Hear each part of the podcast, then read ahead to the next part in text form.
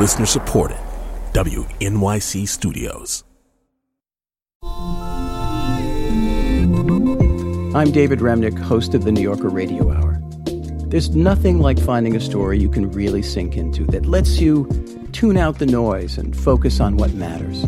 In print or here on the podcast, The New Yorker brings you thoughtfulness and depth and even humor that you can't find anywhere else. So please join me every week for The New Yorker Radio Hour, wherever you listen to podcasts. You're about to hear a recording of a live radio program. It's called Indivisible.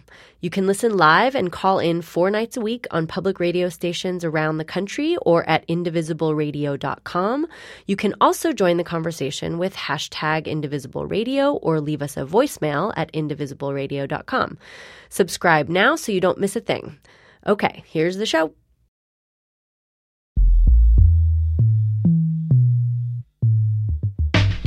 This is Indivisible, public radio's national conversation about America in a time of change. From WNYC Radio, I'm Kai Wright. Good evening. And I'm Anne McElvoy, here from The Economist. It's Monday night on Indivisible, so Kai and I are both here to talk with you about the global context of the first hundred days of that Trump administration. And later this week, President Trump will have one of his first big public tests on diplomacy. He's hosting Chinese President Xi Jinping at his Mar a Lago country club, and the entire world will be watching to see how these two leaders get on.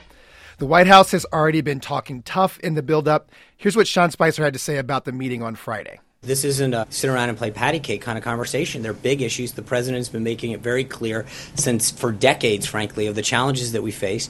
And, um, and I think he wants to have a very good and respectful and healthy relationship. But he also wants to make sure that he tackles the challenges and the problems that are facing American workers, and American manufacturers, and, um, and get to them.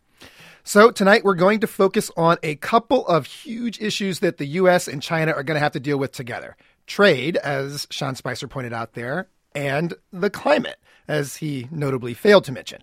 So we'll talk first about the overall US China relationship and in particular trade.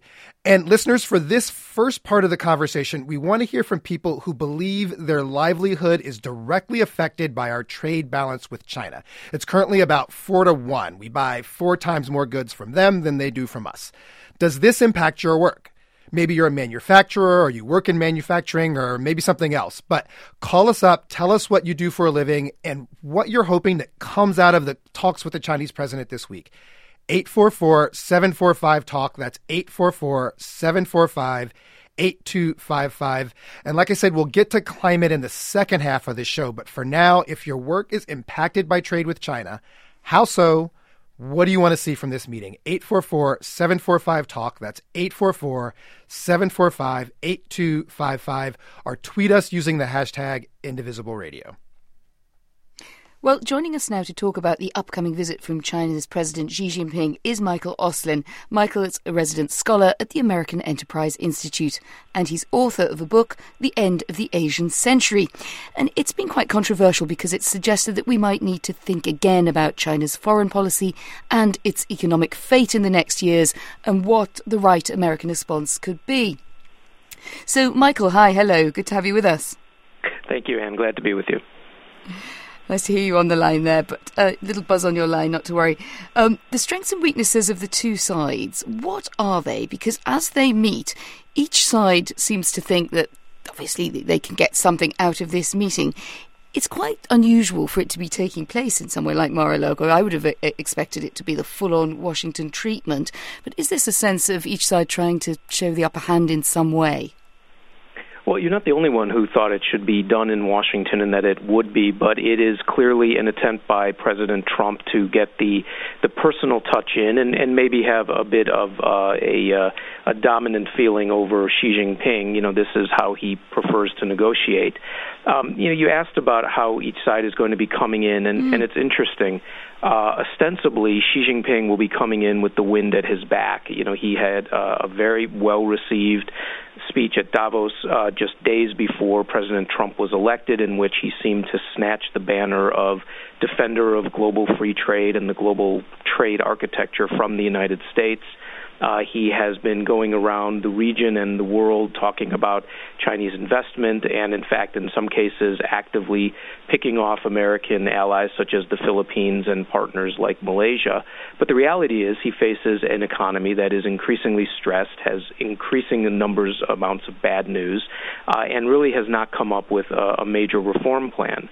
Now, on the other hand, you have Donald Trump, who uh, you know sends out a, a tweet that causes a week of panic and and paranoia throughout the United States and throughout the government, and then uh, seems to recover from that only to send out another tweet. So uh, both of them have the challenges, and both of them, I think, are going to take this as the opportunity to size each other up and figure just who has the more weaknesses. There's a lot of Chinese officials having to sit there and look at a lot of Twitter over the weekends, I'm sure. Interesting you mentioned Davos. I was actually there uh, at that meeting, and I thought in some senses there was a bit of a credulous response, really, to, to being told about free trade and openness and international rules uh, by, by China, which is in contravention of quite a lot of them. But there was a sense that it was a bit of a play, wasn't it? It was moving into a space that Donald Trump seemed to have vacated by going for a more populist stance. But but I'm curious, where does that leave the relationship now? Who wants to do what? Well, that I think is what we're going to find out, uh, certainly from the American side. Uh, the big problem I think that the president has going into this meeting is that he does not have yet an articulated Asia policy or a China policy, in part because he doesn't have his team in place. And this is something that people, at least in Washington, have focused on a great deal. You don't have the responsible officials who should be coming up with what the overall and broad strategy uh, and policies are going to be. Uh, on the other hand, I think for Xi Jinping, it is probably to follow up what the Chinese felt was a very successful, from their perception, uh, meeting with Secretary of State Rex Tillerson, in which Tillerson seemed to take a relatively soft line on all of the outstanding issues between Beijing and Washington, and in fact, and somewhat controversially, uh, repeated almost word for word Chinese formulations of the nature of this relationship win win. Uh, cooperation, mutual cooperation, and, and the like. I think Xi Jinping wants to get Donald Trump to to basically repeat that, to accept uh, what is in essence China as an equal and the role for China. Um, the problem, as you as you've noticed, I was going to say the problem is that mm-hmm. just in the few days before this meeting. Uh, the president and his team have swung back to a much more aggressive tone on Twitter. Oh, well, that's very interesting because what I was trying to, to get my head around was this, this use of the term paper tiger, which has a, a history in, in, Chinese diplomacy, or sort of undiplomacy, sort of rude way of talking about America, isn't it? it was sort of all, all hat no cattle, really, in, in sort of diplomacy speak. Uh, Mao used it, and now it's made a, a, comeback. Some people were saying, well, this could be to do with the fallout over uh, Mr. Trump's comments on the one China policy that he was thinking of, of, revisiting it with obvious territorial concerns for China. But it could be that he was just putting something on the table that he can retreat from in order then to show that he's given something. Do you buy that, or is that a bit too sophisticated for the diplomatic world we're in right now with Donald Trump in the White House?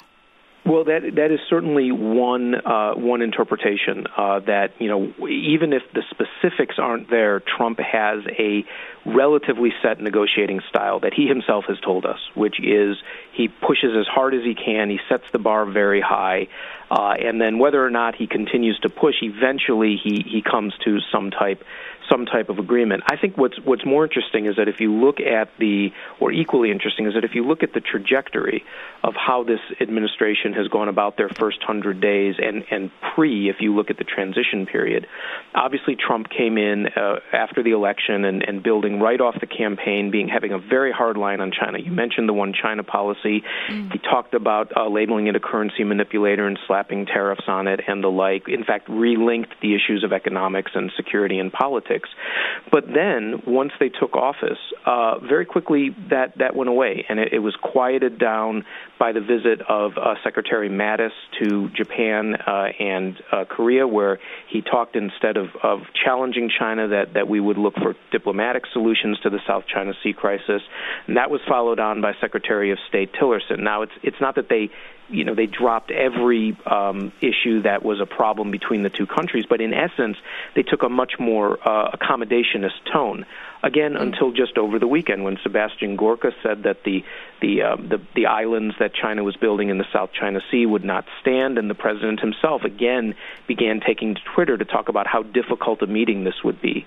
That to me indicates that they have not yet really figured out what the policy is going to be. And that's where the danger is. The danger, I think, in this meeting is that they will either be simply reactive or that they will sort of swing again back and forth, which will lead to an instability that will prevent them from really establishing a baseline of relations for the next four years.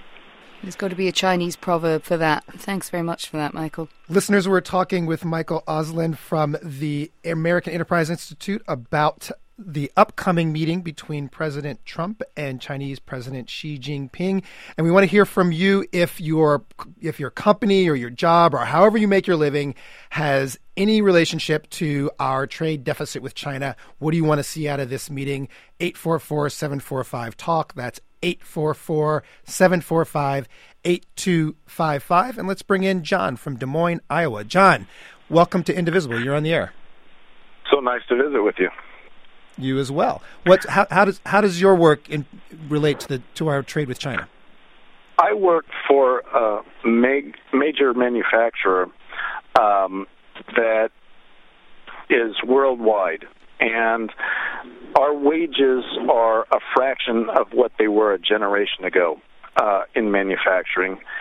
Mostly because we don't have enough manufacturing jobs to go around for qualified employees and our our wages in this country are on a race to the bottom because we're being measured uh, uh, to a worldwide standard of pay. And t- can you clarify? I'm sorry, John. So you you are hiring in that company, or you work in that company? I work in that company, and over the last 20 years, our wages have fallen to below half of what they used to be benefits slashed, and not because the company's not profitable. It's because there aren't other j- jobs that this company can lose their employees to. Um, we need healthy uh, job base in this country. Otherwise, the manufacturing jobs that do remain still don't have to pay anything. What kind of what kind of manufacturing job is it? May I ask? What kind of stuff do you guys manufacture? It's agricultural manufacturing. Uh, Michael, w- what do you think of this in terms of what could come out of this meeting? Uh, if you know, John feels like he's he's in a place, uh, he's in Des Moines, Iowa. Uh, he's working in agriculture and manufacturing. He feels like there's not a lot of labor mobility, um, and and that has something to do with our trade with China. Do you think there's something that could come out of this conversation that would improve John's situation? Well, I think it's it's a, a broader question that the president has raised about fairness of trade, uh, and, and I'm from Illinois, so I, I understand well what John's talking about. Uh, and this is something that goes beyond China, and it has gone on for decades. Um, there are obviously different elements to the question of how you try at least first to stabilize the situation, and then, as the president promises, to to uh, reverse it. You know, bring some of these these jobs back. Uh, one is the question of the, the free trade agreements uh, and what what he believes are that they are not fair, that we've been taken advantage of. Um, and that is that is something that uh, where China has had an outsized influence over the past, you know, basically since it got into the WTO back in uh, the mid 1990s, um, is true. That is also something that those jobs were disappearing and beginning to disappear long before that. Uh, competition from Japan and from Korea uh, and and other lower cost producers. Um, one other element uh, that the president, uh, you know, got a lot of attention during the campaign about uh, was the question of uh, currency manipulation. I think he's wrong in that China is actually what they're trying to do is prop up the renminbi because of the the macro weakness of this economy. But the broader question of exchange rates and and the degree to which exchange rates in an open capital system uh, have basically put at mercy what were American competitive American uh, companies where they simply are unable because of these larger financial structures to be able to continue to compete uh, for years that has been draining away jobs from from the country. But in order to do that, you really have to be willing, and I'm not sure even this White House is willing, to reverse what is, in essence, reverse the past 35, 40 years uh, of global financial practice on the part of the United States, really ever since Richard Nixon took the dollar off the gold standard and let exchange rates float. There would be massive disruption with that. And until you until you do that, it's going to be very hard to see what type of incentives you can come up with in any trade agreement that would have a meaningful impact on bringing back manufacturing jobs. The president can get a hundred here or a hundred there with carrier, but these are much broader trends that he's trying to reverse, and you have to attack it in some ways at, at the at the source, and it's not always going to be just a free trade agreement. Let, let me let me move on to and thank you, John, for your call. Let me let me move on to Zach in Oxford, Ohio. Zach, welcome to Indivisible. You're on the air. Thank you. Um, I actually was just talking about the currency manipulation. I feel that um, China has a lot more tools when it comes to these sort of negotiations. I'm sure your experts can comment on this. I work for a major manufacturer of construction supplies, and I know that China can undercut us with uh, a couple orders from those in charge. While we have Congress, we have the Senate, we have companies that don't answer to the government directly. So I'm just afraid of what deals Trump's going to try to make when uh, the Chinese president can do so much more. Mm. So I guess let, let, me add on to Zach's question for you, Michael. Is you know, so so he's saying, you know, as I if I gather this right, Zach, that you're worried about sort of what backdoor stuff Trump's going to do that we never even know about uh, when he meets with uh, with the president. Is that correct, Zach? Is that it? That and the fact that the Chinese can do. They have been manipulating their currency. We can't do that as easily so, because we respect global trade and follow the rules. So here's what I don't understand Michael, is you know is is it, and I want to hear the answer to Zach's question about the whether there's some backdoor thing that Trump could do that no one would know about and would be bad. Um, but also, when I hear my colleagues on the left, my economist colleagues on the left, they say China's been manipulating currency for years and it's a problem, and they've been dumping things on the world market, uh, and that's a problem, and it's affecting the trade deficit. And then I hear Donald Trump say those same things. You I, I, hear you saying similar things, uh, and you're from the American Enterprise Institute. You guys are pretty conservative. If everybody on the left and right agrees on this, wh- where, why is there not action on it? Well, so these are a lot of different uh, questions that, that come in on, on the. Let me go first to, to the caller's question and Zach's question on on the uh, role of state-owned enterprises, uh, in particular in, in China, and ways in which the government is able to act in the interests uh, of business more directly uh, and in in part uh, domestically because it's giving tax breaks and it's giving preferred treatment at home, but then also negotiate abroad uh, with sort of a what is what what you would consider as a national economic strategy. You, you're picking which sectors of the economy you want to win, and then you're trying to negotiate pacts that that benefited. And I think that's that's absolutely right. It, it is it is what Japan did back in the 1970s. Uh, it is what uh, China is is doing today. It is also uh, we should note a significant.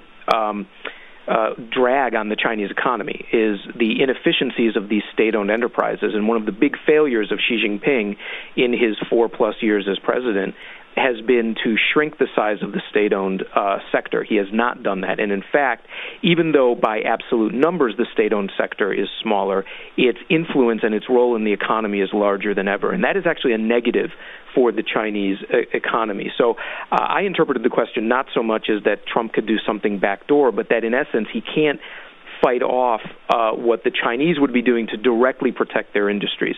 Interestingly, Trump's been trying to do that in some ways, initially by targeting American and foreign companies for not leaving the country. You look at the carrier decision, what he did with Ford, uh, the threats he made to Toyota, and he's been basically getting them to change some of their plans to offshore jobs and keep them at, keep them at home. Uh, that's a different type of negotiation, obviously, than he would have with the Chinese. But I think Zach's right um, that you, you, know we because of the system we have, you can't advocate directly on behalf, or at least as easily for a company. In terms of the action, you know, it's it's it's it's basically I think because um, first of all, China is changing. Michael, let me interrupt you. We're going to have to take that after the break. We're going to take a quick break here. Uh, we're talking about how your work is impacted by the trade deficit. Stay with us.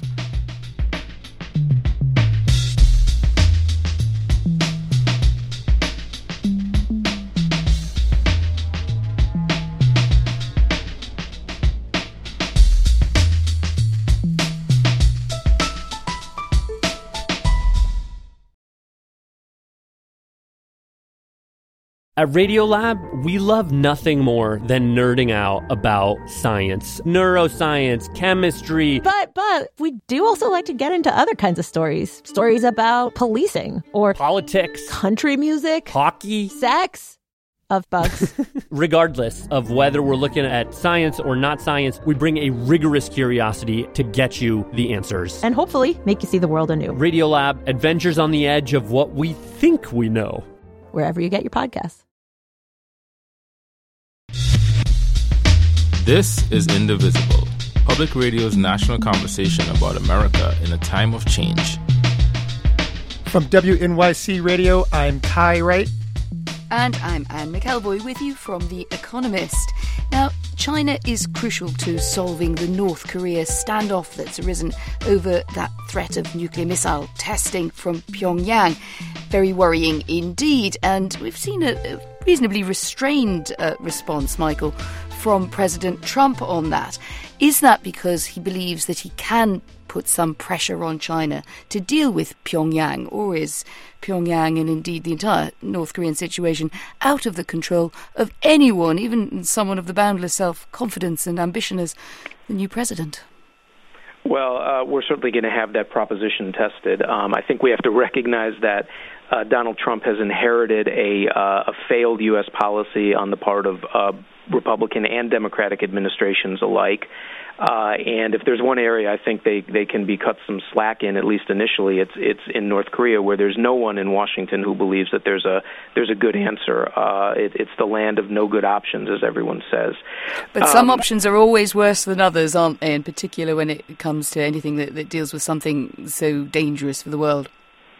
Yes, I mean, you know, obviously a, uh, a miscalculation on the part of the U.S. or its allies that causes Kim Jong Un to feel that he had nothing left to lose would be would be a tragedy. Um, but you know, short of that, you have a situation where no one really has uh, real leverage. I think we we're mistaken if we think that China has political leverage over Kim Jong Un. I think it's been uh, made, been made pretty clear that that they don't, uh, and you can see his actions in assassinating his uncle, who was Beijing's man in Pyongyang. Uh, certainly, the most recent assassination of his uh, half brother, who was being protected by China. Uh, that that the, they don't have political leverage. They still do have economic leverage, and I think that the best uh, the best card that the president can play is to threaten Chinese banks and companies that are abetting the North Korean regime to the tune of billions of dollars a year, uh, and to threaten them with sanctions and other actions to get them, uh, and there are hundreds of them, by the way, to get them to try to stop supporting this regime and giving it a lifeline. But once he does that, Michael, he's backed off this idea, which is a very powerful one in international affairs. It's one that the way the Economist is, is founded on this principle that trade isn't just about trade, it's about keeping the peace. It's about peaceful cooperation and reliance on people in other countries and in different parts of the world. If you start to use it to, to you know, wave a big stick, it doesn't quite do the same thing, does it? Well, I think certainly the um, uh, the idea that trade is, to create a more cooperative world and a more cooperative set of relations uh, is correct when you're talking in particular about nations that share similar values and similar regimes. I think it is being increasingly tested uh, by uh, relations between different species of regimes, so to speak, different types of governments, and the manipulation uh, that you do see um, if you know if you have the sanction of international law talking uh, about um, not supporting uh, North Korean businesses or the government or the like, and then you have Chinese companies that are flouting it, you know, is using a trade cudgel really uh, worsening relations between Beijing and the U.S., or is it, or is it merely responding to a situation in which the Chinese are the bad actors? And I, I think after you know uh, two, almost a full generation now of failed world policy and U.S. policy towards North Korea, um, we may have to think uh, more seriously about the types of of uh, sanctions that we'd want to be using against companies that, you know, by hook or crook or winking or nodding, are really keeping North Korea going. Let's get one more call in on this question about uh, how the how the how how our U.S. trade deficit with China affects you you and your work. We have Jared from St. Peter, Minnesota. Jared, welcome to Indivisible. You're on the air. Hi, Kai. Thanks for taking my call. Uh, so my point was that uh, I'm a union iron worker, and what I would like to see out of these talks is Trump either force China to make higher quality steel that they're going to sell in the United States uh, and stop flooding our market with this poor quality steel that is just dangerous. Uh, and if China won't agree to that, then only use U.S. steel for U.S. projects. So this this steel dumping question, uh, Michael, is another thing that it seems like people on the left, people on the right, both agree is a thing. It's happening, and it's uh, and it's exacerbating the trade deficit.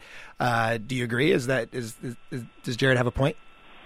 Yeah, I think it goes back actually to what we were talking about when I uh, sort of ran over into your break there, which is uh, the fact that uh, until now there have been so many incentives to uh, cooperate with Chinese companies uh, you know, whether it was the finance on this end uh, or sourcers on on the other end, uh, that really did not take into account what the effect was back home. Uh, the you know the silent voices that were being affected, and so we could all say, well, we know there's dumping or we know there's there's unsafe products, but the fact was until now, the overall picture that there was growth to be got from China really ran roughshod over those other concerns. Um, but I think that that era is ending, and and that's what I was what I wanted to say was first of all, China itself is changing. China, the economy is slowing down dramatically. Um, the growth opportunities that are there, whether in terms of, of trade or finance, uh, are are slowing. They're not disappearing, but we'll recalculate them. Uh, and the costs, as as Jared points out, the costs can no longer be ignored, both in China and outside of China, whether it's environmental devastation in China or some of the costs here at home. Um, free trade the president is right should be fair trade. And here you know he he certainly seems to ally more with those uh, on the left on this equation which which is not necessarily wrong of course to look at those impacts and to try to figure out are we in a new era where maybe you will accept more inefficiencies or or less opportunity for profit if what it does is number one resolve clear inequities such as dumping or currency manipulation or what it also does is ensure that you have a stronger social system at home. Other countries do that. Japan, for example, has done that. And maybe it's time to think about that here. It requires a change in thinking, but you do have to carefully calculate out all of the implications the economic implications, the political implications, and diplomatic implications of doing so. But certainly raising the question cannot be wrong. Well, we're going to let Michael Auslin, author of The End of the Asian Century and a fellow at the American Enterprise Institute, go. Thanks for joining us, Michael. It's my pleasure. Bye, and, Michael. And we're going to pivot because, uh, as you can hear, there are a great many things to think about with the U.S. China relationship. Uh, and one of those is the climate. So, joining us now for that conversation is Andy Revkin, senior reporter for climate issues for ProPublica. He's been reporting on climate change since the 80s, mostly for the New York Times. Uh, and, uh, and we're glad to have him. Andy, thanks for joining us on Indivisible. It's great to be with you. So, listeners, uh, we're pivoting again here for you as well. Uh, we were asking in the first half of the show how trade with China impacts your ability to make a living. We want to ask the same question about environmental protection and, and climate pos- policy. What do you feel like are the financial stakes for you? Do you work in coal or in an industry that is impacted by climate change, either helping you or hurting you? Maybe you work in renewable energy. What, whatever it is, we want to hear from you too. Call us at 844 745 TALK. That's 844 745 8255 or tweet using the hashtag Indivisible Radio. So, uh, first things first. There is, of course, widespread concern that even under the U- under the Obama administration, that the U.S. is not doing, had not promised to do nearly enough to deal with the consequences of climate change. That concern has been magnified by pe- by um, for many people by the Trump administration stance um, on on a whole host of things. Um, so let's just let let's say the U.S. is not going to lead on this. Let's just take. Let's say they're not. You know, maybe yeah. something will change, but let's just take that as a as a given. The U.S. isn't going to lead on lead on this. Now what? Can, can, can, can, in fact China then step in as the uh, global leader on this? Well, you know, the question, the first question is, what does leadership look like? In other words, what can countries do realistically? And even the ones that have this kind of green sheen around them, like Germany, which has had this big incentive for solar for a long time. When you really carefully look at virtually any country like that, you realize that there's not that much be, behind the sheen, there's a lot of questions about how, how aggressive everybody has been. So, and, and, you know, again, as you mentioned, having reported on this since the 80s, since before there was a treaty, the first treaty, since before there was an IPCC, the climate panel, um, I've, I've, I've kind of come to the conclusion that well, that's why I love being at ProPublica. It's because you know, show me the data. You know, accountability is our thing, and and and the world. I'm right with you there from the Economist. yeah, right yeah, good, just, good. We have we have data for breakfast. Good you know, on and you. an extra I know. sprinkling, even with evening drinks. Wonk's rule. Uh, but will Wonk, will Wonk save us? well, no, no, but that's the thing. You know, one thing I, I, I spent the first 20 years writing about climate change, presuming that, well, actually, the thing that needs to happen is better journalism. You know, if I just write the story a little more cleverly or put in a better graphic or or do a documentary, which we did at the New York Times in 2005 on the on the Arctic change, well, then people will kind of get it. And um, but I've come to the conclusion this is actually one of the hardest things that's ever faced humanity. It is a slow process. It, even even my friend Bill McKibben, who's in the city somewhere giving a talk tonight, I think in Brooklyn. Uh, you know, he's been at this. Bill McKibben, same, who runs 350.org, right, right, right, climate change advocacy, advocacy. Group. And but you know, you listen to his rhetoric; it's all about you know, go, go, go, urgent, urgent action. But his his life has been like this: get up in the morning and do what you can do, kind of life. Every day, thirty years of now you're moving from journalism to advocacy in his case, and and so the world's kind of like, if depending on how you want to look at this, we're kind of on track to a better relationship with the climate system, but we're always going to be behind. But no matter who's it, like you know, it's not really Trump. As I wrote a piece, one of my first pieces at ProPublica was um, like putting Trump in the context of this the actual problem, which has got the century scale to it. And Trump, he feels so dominant and domin- he's dominated the news cycle. He's dominated a lot of my friends' psyches. um, but but this issue is bigger than him. Both the solution factor, you know, how quickly we're going to move toward uh, uh, clean energy sources, and uh, the scope of the problem is actually it's going to take time, um, and it's so it's way beyond like a one president thing. Um, so that's the good news. There's, the bad news is again, it's a huge problem that it's going to take time. It's in my mind and you know, I'd be curious to hear listeners. You know, the, the, the rhetoric around this issue for a long time has been solve the climate crisis, like like it was a leak in a dam that you just sort mm-hmm. of like fixed. You know, um, but it's felt to me more and more in, in these last ten years or so, increasingly, it's becoming kind of normalized in a way that it's kind of like defense or education or uh, all the issues we deal with on a perpetual basis, where you don't, you and know. Can I issue a little yeah. bit of a challenge on that? No, I'd love front? to. Yeah, I, yeah, uh, because I, I, absolutely hear what, what, you're saying, and I think all writers who deal with this and, and people involved in advocacy, or indeed just exploring the arguments, feel the same as like, oh, cool, climate change. You know, because at that time again. um, sorry, I know it's your day job, so you probably feel a bit more enthusiastic, but I do think that it suffers a bit from that kind of branding problem. So, have we gone the wrong way by these big, you know, trying to have these big big conferences, these big agreements, many of which then don't seem to translate into practice. And not surprisingly, the readers, the listeners, the viewers just think, well, there was another thing that kind of half got yeah. done. And there's only a certain amount of that that busy people, probably going to hear in a second from uh, callers, there's only a certain amount of that that they, they can take on board. Yes, actually, I don't. I, don't see that as a challenge at all. I agree with you in the sense that um, the the best thing about the last big meeting, the Paris Agreement, uh, you know, tracking the the diplomatic side of this since the beginning, since 1991, 92. Um, it was the first agreement that actually reflected the shape of the problem.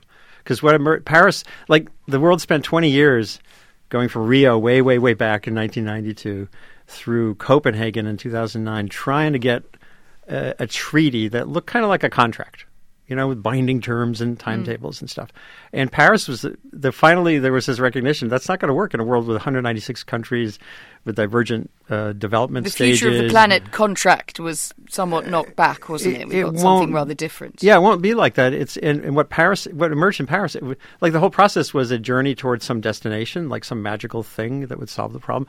And Paris created a journey, so it was the destination in Paris was a journey, a hundred year journey. But still, I want to get back to this leadership question. Totally, nonetheless, leadership. Paris required a lot of leadership. You know, absolutely, um, and if the United States is not going to be in that role. I hear you saying that you know, be, yeah. you know, beware the, the the label of whoever claims that they're doing a good job because no one really is. But still, it, particularly on China? Is there ways yeah. in which they can lead? I mean, it, it, last month, right? Didn't they announce some significant changes in their own uh, on their own in terms of taking offline or canceling uh, a bunch of coal powered plants? Totally. Um, that was that w- was unique and large. I mean, is there a is there a leadership role that they could play? Well, there is. Uh, although they're playing it again, when you look carefully behind the the headlines, uh, a lot of what China has done in the in the name of climate policy is really about domestic pollution policy.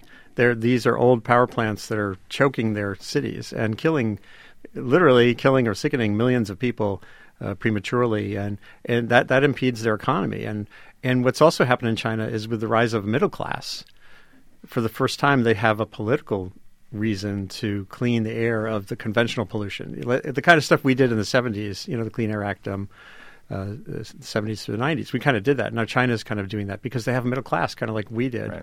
So that so it's not just climate leadership. You'll see. Um, they're they're they're heading toward peak coal for sure, but that's been you know the world is heading slowly, progressively away from these heavy carbon containing fuels toward high, uh, like natural gas is CH4. It's it's a C with four H's. It's not a ton of. It's not all carbon. It's it's fundamentally a cleaner fuel to burn than coal. And and China is they want all the natural gas they can get. They they're doing all the renewables they can get. They're still going to use more coal before it all before they transition completely. Oh, and nuclear. Um, so they're like the all of the above place, and and they've done great things in, in lowering the cost of solar, for example. Uh, and that's where Germany gets should get some credit because they created this subsidy for solar panels that mm-hmm. allowed China to sort of ramp up its manufacturing and and make them super cheap so that now we can have an industry of people installing them on roofs. So China, you know, they're leading. Not unproblematic in Germany, it must be said. However, no, no, I know. Believe me, uh, price, uh, you know, workability, know. you know, just one of one of those things that's still work in progress. Let me squeeze sure. in a call before we go to break. Mm. Uh, Danielle from Boone County, Iowa. You're going to get the last word before we go to break. Danielle, quickly, how, how, what would you like to chime in? Uh, I live in a colony of China. Iowa is growing a lot of hogs that China consumes. It's polluted our air and our water. Um, I teach environmental science, ecological restoration, and environmental ethics at two different universities. And my students are em- embracing the future with um, hope, with knives in their teeth, and and some fear because they don't think we will do the right things. They're not invested in in this buy everything you can economy they they recognize that experiences are more important than accumulating goods and they're ready to be asked to be challenged to lead us into the future and i i have solar panels on my barn roof i don't i make electricity i don't consume it i heat with wood um, i eat venison and we all must live bioregionally. And by the way, Andrew, I've got your book sitting on my bookshelf. I'm looking at it right now. Well, a plug for Andrew's book. What's the name of your book, Andrew? Well, it, it, it, it must be very old because I haven't written a new one lately. But there was the North Pole was here. There was global warming. My global warming book came out in 1992. So bioregional. it's slow reading. We're going to take a break. Knives in their teeth. Leadership from the students in Boone County, Iowa. We're talking to Andy Revkin, senior reporter for on climate issues for ProPublica, about U.S. leadership and in and the U.S. China meeting coming up in Mar-a-Lago this week. We will be right back.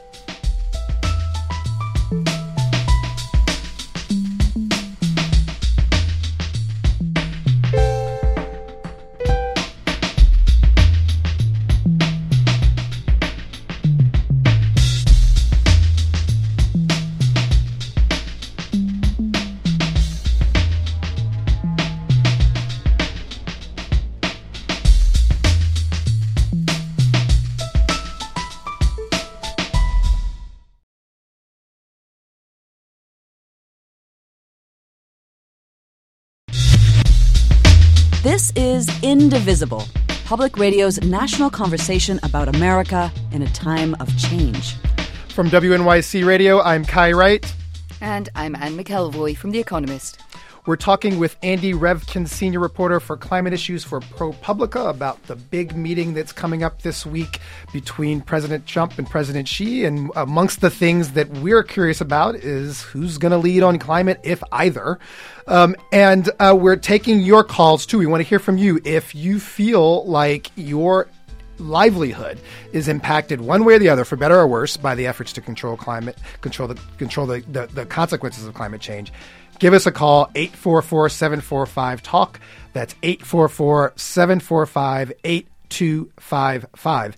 And on the subject of folks' jobs, Andy, let me um, play you a clip. This is so President Trump has signed a series of executive orders rolling back a bunch of regulations from from uh, from the Obama era, yeah. with the notion that they're going to spur job creation, um, particularly in coal country. And uh, here's what he said as he was signing those orders. Basically, you know what this says? You know what it says, right? You're going back to work. That's what You're going back to work. So he was talking to what appeared to be some coal workers lined up behind him, though there's some suggestion that some of those coal workers were actually coal executives. But uh, is that true? Is is is are, are, can can this actually put people back to work in the coal industry? There's there's a tiny prospect. There's a line of things that could be done. It's sort of like greasing a few gears to get some exports of coal and slowing down the clampdown on regulations might have a little bit of an effect in terms of coal being competitive in, in, a couple places, but overall, it's not the fuel of the future for sure. And and as as you've seen, countless anyone tracking uh, uh, coverage of this uh, from every standpoint, including from coal country. Um, you see, it's automation and all the same things that are taking away jobs in other arenas uh, are a big chunk of the job loss in coal. And it's not like an American president can just sort of magically wave a wand and say, go back in the mines. It's just, for the most part, it's not going to happen. Um, the and you can't is wait. That hopeful? And well, so demand for coal has changed and is changing. I mean, demand that... has changed, and production, the the way it's produced, has changed. These giant shovels out in Wyoming that dig out the coal there. Um, it's it's not a job creating thing. There's there's that macroeconomic effect of having energy, but we have abundant gas. Natural gas is every analysis over and over you think is like okay well now we know there's a lot of gas then it's like yes and there's even more.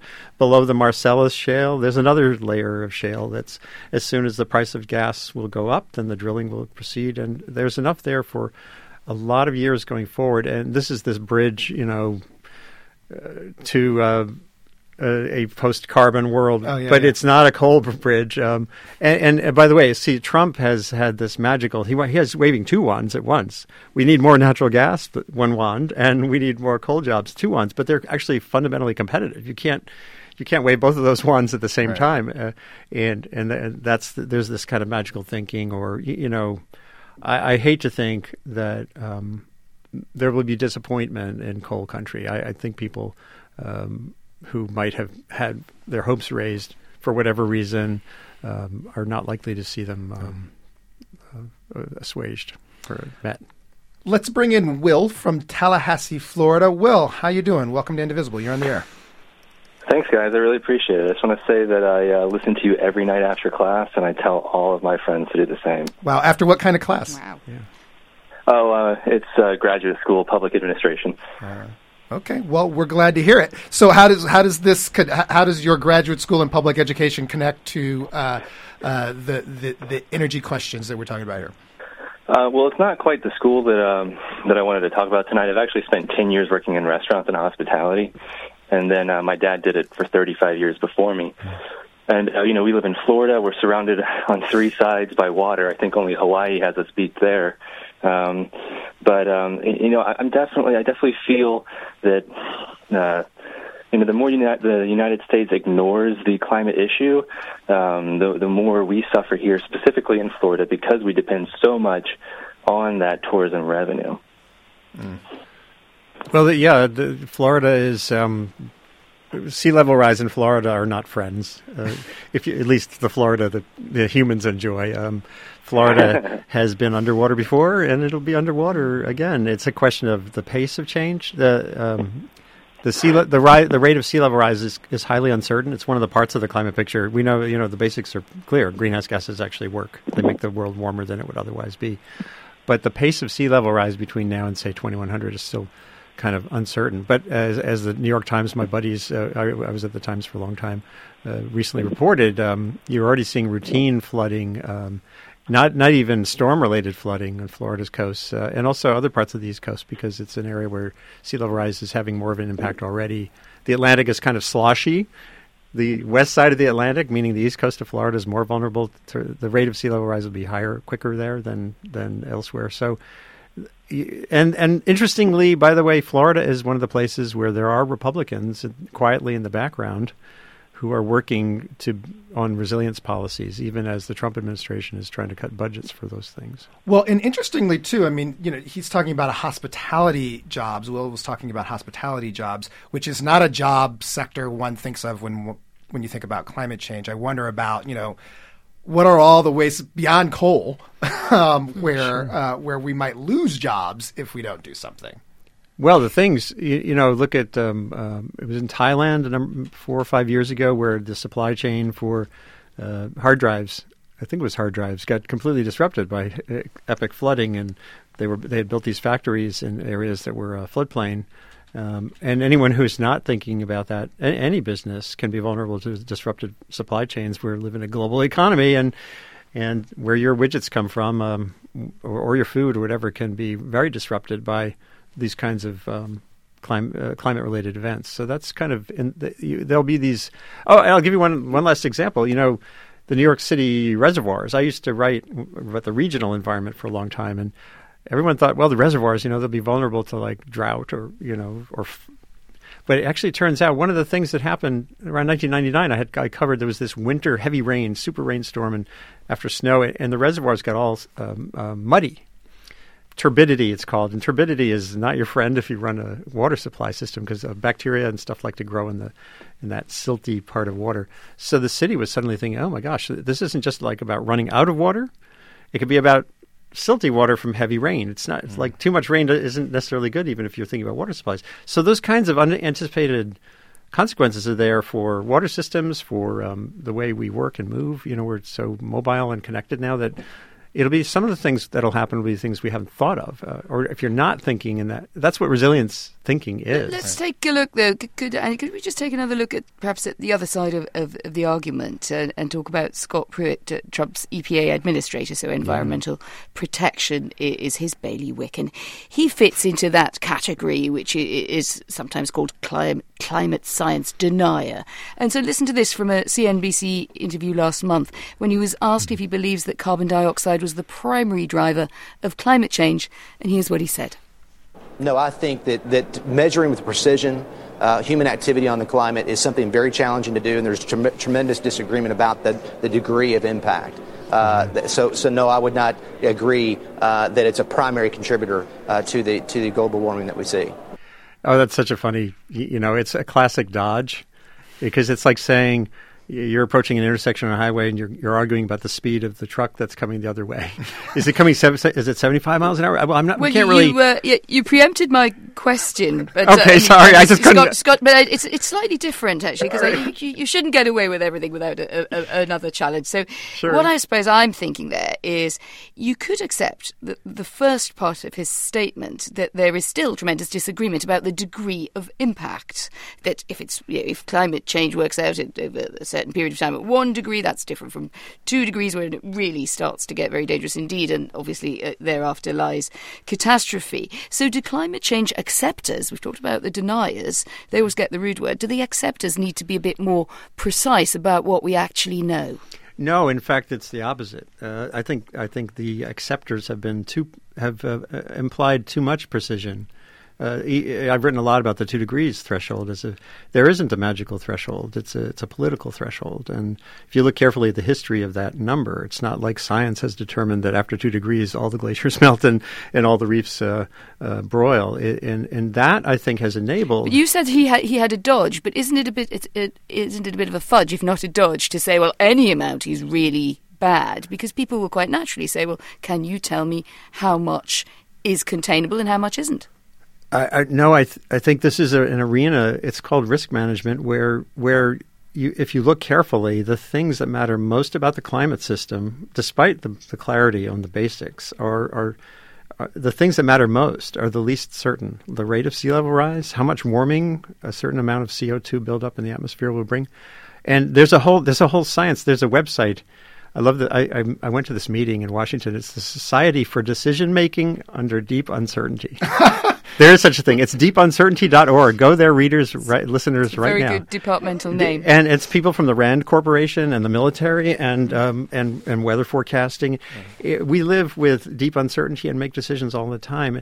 And and what's happened, I think, is on both ends of the spectrum. There's been too much of a uh, well, as I said, I think uh, people like Scott Pruitt, and you saw this over and over again in the hearings, the confirmation hearings. Uh, oh well, we don't know, therefore we don't um, do anything, and it's just that not well, that exactly. kind of the problem. fact, even if you, you don't know, it doesn't mean you don't have to do something. Well, And it just- it's just- the opposite. yeah, If you and just- don't you should act. Just to give you one more sense, it's, see, then you end up in this like weird world where you think, well, if more science happens, it'll magically make things simpler, and, and maybe this is where longevity comes in. You know, um, hurricanes. When I was writing about this in 1988, uh, everyone thought, well, warmer seas mean more hurricanes. You know, hur- hurricanes thrive on hot water, and and now it's like the t- 30 years of science has made it ever more complicated. It's like there'll be fewer hurricanes overall in a warmer world, but the ones that form have a higher chance of being stronger. So if you're the mayor of a coastal city, does that matter much to you? Not really. It just means if you're in a coastal zone prone to hurricanes, hurricanes are bad. Therefore, make sure you're prepared for them. But it doesn't mean that that 30 years of science made it simpler, and, and that's an issue that I think people have to understand. All right, well let's let's get Don from Philadelphia into this conversation. Don, welcome to Indivisible. You're on the air. Awesome. How are you guys? Pretty good. How are you? Doing great. What what would you like to chime in about? So, I, I, one of the, the things I wanted to, to bring up is that you know that we were talking about the different industries that people don't expect expect to be impacted by climate change, and you know one of the things we're trying to deal with on the beekeeping side is the sort of death of a thousand cuts we've been dying from over the last oh, you know twenty years or so. Um, you know, we're, we're trying to isolate the variables for why our bees are dying, and having the weather change dramatically on us in the midst of that is you know we're trying to hit a moving target at this stage of the game. And you know it's it's it's complicating matters. You know, flowers coming into bloom ahead of when our bees are ready for them, and you know we're we're trying to move bees off into other areas just to accommodate that. Um, so it's it's it's really been it's it's going to make things harder rather than easier for us going forward. I suspect. Don, what does that mean for you, like running a business? Um, those kinds of those kinds of unexpected changes. How, how what does that mean? th- th- this, uh, I mean, you know, it means that instead of leaving my bees in Philadelphia, I have to ship them down to Georgia. You know, we just did that for the first time this year. Um, you know, to try and get them out of this sort of weird winter that we were having. You know, when when the bees build up, know, when it gets warm and then it gets drastically cold right after, you know, they can they can lose a lot of those baby bees that they were just getting started. And this kind of like up and down, um, you know, really hurts us. You know, what, what we're looking for is consistency, like with any and, business, right? You know, predictability. Yeah, in, in in the face of that, you know, we're just talking about you know deep uncertainty. I mean, every year we're you know we're coming into fall, going, oh, how's this winter going to go? And yeah. you know, it, it makes things hard. Thanks for that, Don. Let's go to Catherine in Highland, New Jersey. Catherine, you're on the air. Welcome to Indivisible. Hi, um, I have so much to say, but all of your topics this evening have been fantastic. Um, well, pick one of them. okay. Well, your previous question about um, linking how the energy industry affects you. Um, I'm a recent graduate. I just got out of grad school. I'm currently teaching at a university, um, but my major was in marine biology. So while the energy industry doesn't directly affect me, um, this lack of support for the science community as a whole, is, I'm directly affected in that way. Um, and my thought just through the entire Trump campaign was, you know, you can't bring back coal jobs. There's there's not enough usable coal for us, and we need to start investing in renewable resources and really looking at the issues that do face our our planet as a whole. Because as we've seen throughout the whole show, um, all aspects of industry are going to be affected from this climate change if we, we don't really, we're not proactive about it. Um, so that was just my comments on that. Thank you, Catherine. Let me ask you, Andy, sort of thinking about industries that are impacted that we don't think about. What about, you know, actually carbon producers and this idea that we have a carbon bubble right now and that part of the issue is that, that all of these reserves that that are that, that are the value for for yeah. carbon companies now will quickly become devalued when at some point, and, and that some of the and, and and we need to manage the walk down of those assets, or we would have a big crash. And that this is what a lot of like the bankers and the global finance people are scared about. What about that? Is that the liability, the, the sort of shareholder liability aspect of it?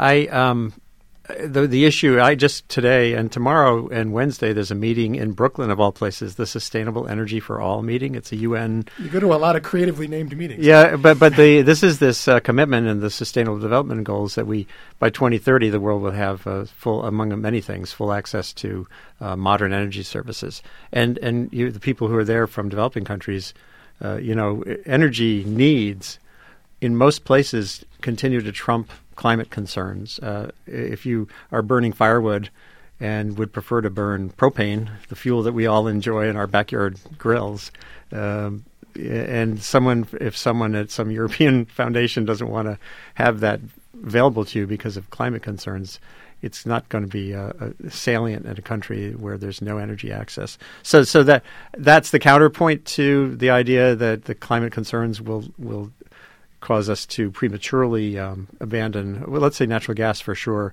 Uh, oil and natural gas are going to be around a lot longer probably than coal. Yeah. Coal has all these downsides, you know, direct pollution and stuff. So, so those assets, the coal assets, we're already seeing that. You know, the coal companies are already kind of in trouble, um, and and there does seem to be a global.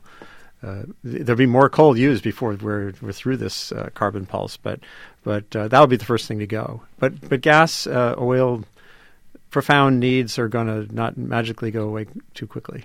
To come sort of full circle on my initial question on who who's going to lead on this thing. So, uh, if the federal government doesn't lead quickly, can states yeah. lead? Can is it reliable? To, is it reasonable to believe that states could take over this and fix it? Well, just today at this meeting, actually, states and cities uh, cities have been sort of vying for the leadership role. Uh, Mayor former Mayor Bloomberg was over there, and he's been pushing this idea for a long time. And but I heard you know interesting things like um, uh, if a city cities in Europe are starting to banish uh, diesel diesel cars from their downtowns, and that could end up being this pulse of uh, sort of a shift in what car companies choose to make because uh, cities are sort of nudging their way into a leadership role. So that's possible. But I, I love the idea that the students in Iowa, with the, the knives in their teeth, to me, they're the leaders. And, and, the the worst thing that could happen right now is for Trump to uh, defund basic science, and so that people aren't like in a position to lead. Science and students. Thanks to Andy Revkin of ProPublica for joining us, and thanks to you for all of your calls. You've been listening to Indivisible. This is Public Radio's national conversation, airing four nights a week for the first 100 days of the new administration. Tomorrow on Indivisible, WNYC's Brian Lehrer talks to conservative talk show host Hugh Hewitt. and progressive MTV News correspondent Ana Marie Cox about Russia and surveillance. And we're going to launch a new experiment between Indivisible and StoryCorps. You'll hear more about that. I'm Kai Wright. And I'm Anne McElvoy from The Economist. Talk to you next week. Support for Indivisible is provided in part by Emerson Collective, the Ford Foundation, and the Jacob and Valeria Langeloth Foundation. If you like the Indivisible podcast, rate and review it and tell your friends. And thanks for listening.